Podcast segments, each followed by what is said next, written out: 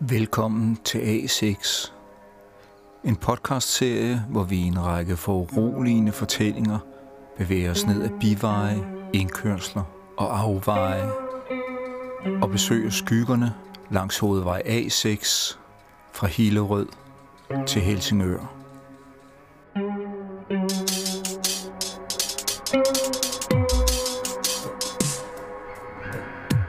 Der er en kæde, men ingen hund.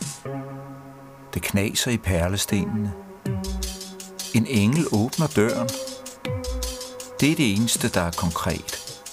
Resten er forbindelser mellem tiden og tre kroppe.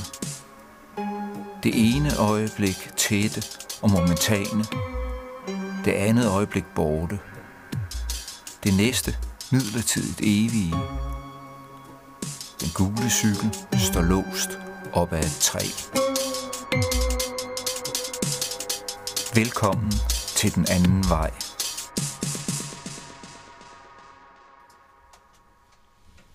Den anden vej. Det er ikke den første vej. Den kender jeg. Det er den anden. Jeg har vist engang været der for at aflevere et eller andet. Der fører en allé af høje træer derind. Man kan ikke se, hvad der er derinde. Så lang er alene, og den snor sig. Jeg stiller min cykel op af det andet træ og låser den fast til stammen. Cyklens gule stel er tydeligt, når det står her i højt græs, op af den grønsorte træstamme. Jeg har ingen taske med. Det suser i træernes toppe. Mine skridt får perlestenene til at knase. De bliver videre og videre, jo længere jeg går. Alléen munder ud i en stor plads.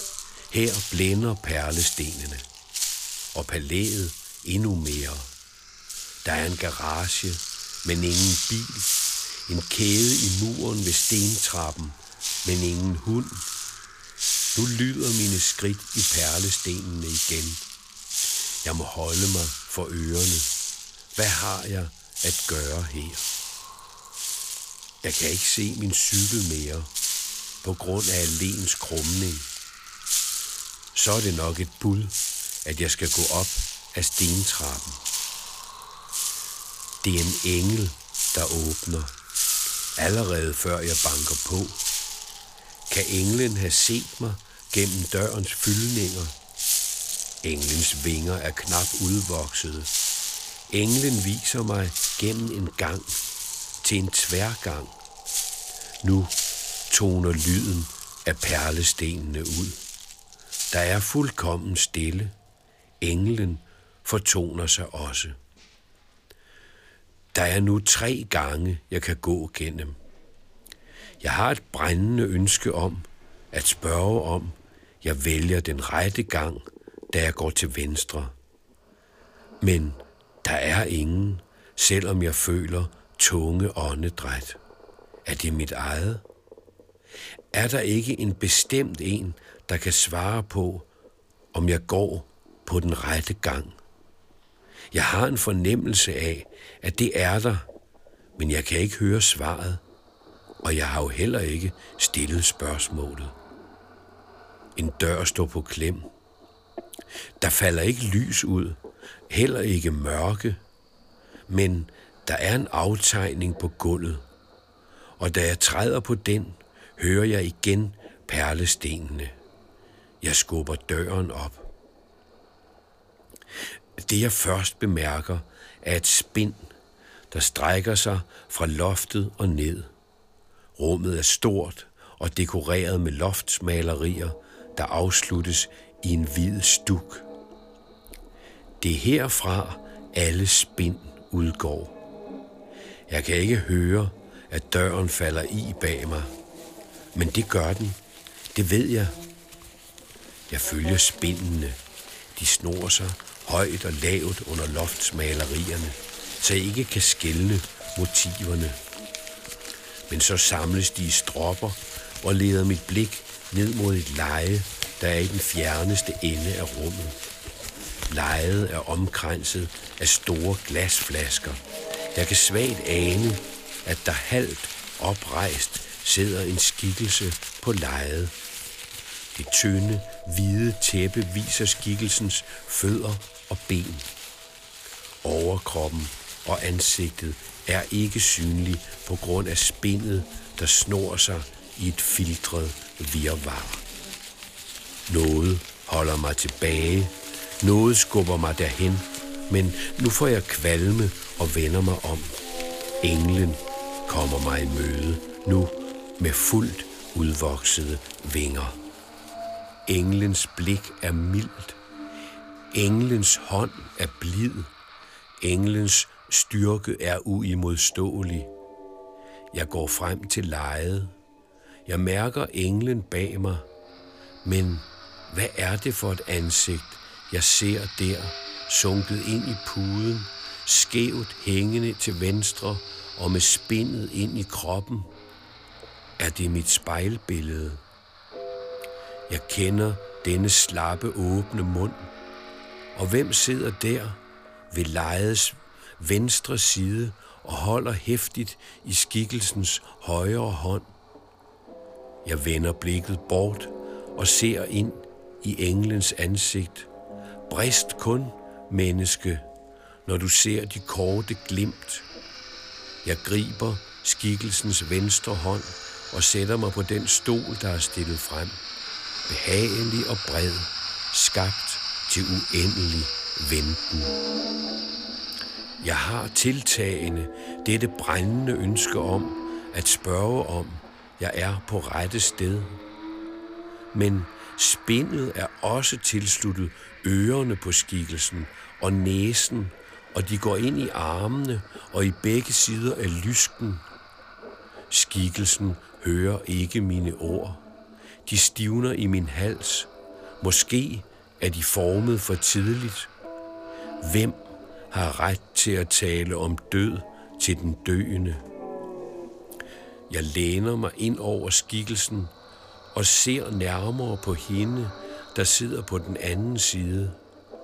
Jeg kender hende godt, men som i drømme.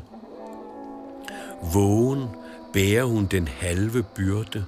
Hun taler frit og ser nu på skikkelsens ansigt. Så pænt barberet, ingen lange stube under kindens magre ben. Hvorfor denne tunge ånde, der suser i mit hoved? Lad den ikke høre op og blive gul og stille. Hvad er dette? Motiverne i loftet bevæger sig i ryg med vinger og horn og blege øjne. Nu stemler de sammen ved den østre stuk, ved forbindelsens baner. De åbner en, de åbner to. Jeg mærker undertryk i maven og krampe i min indre kerne. Skikkelsen klemmer om min hånd og spjætter. Dens øjenlåg sidrer, munden glider op igen højere. Nu er den der igen, den længsel efter tale. Hun bøjer sig på den anden side. Er det gråd, jeg hører? Nu igen en sidren i min hånd og krampe i min hjerne. Forsvind ikke, kerne. Hvem er du nu? Hvem er du nu, når du svinder bort? Hvad ser du gennem dine tynde øjenlåg? Hvad visker du med tørre læber?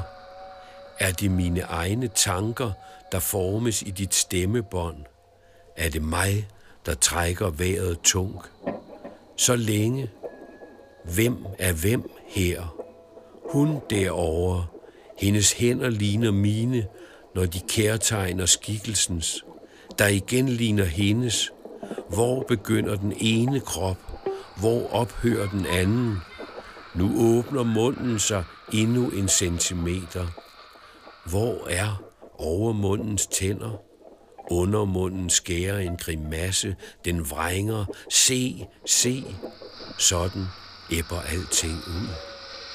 Hun derovre rækker den anden hånd over skikkelsen og fanger min. Hun smiler gennem tårer. Hvor har hun været? Så længe. Hendes hånd er varm som min. Og englen lægger hånden på min skulder. Hvor længe, hvor længe. Englens blik er mildt og rummer ingen svar. Men hånden bringer fred. Englen klemmer blidt på et spind. Fingrene er smalle og glatte. Englen rykker blidt i spindet. Englen nikker. Jeg mærker suset fra englens vinger og måske en fjer mod min kind.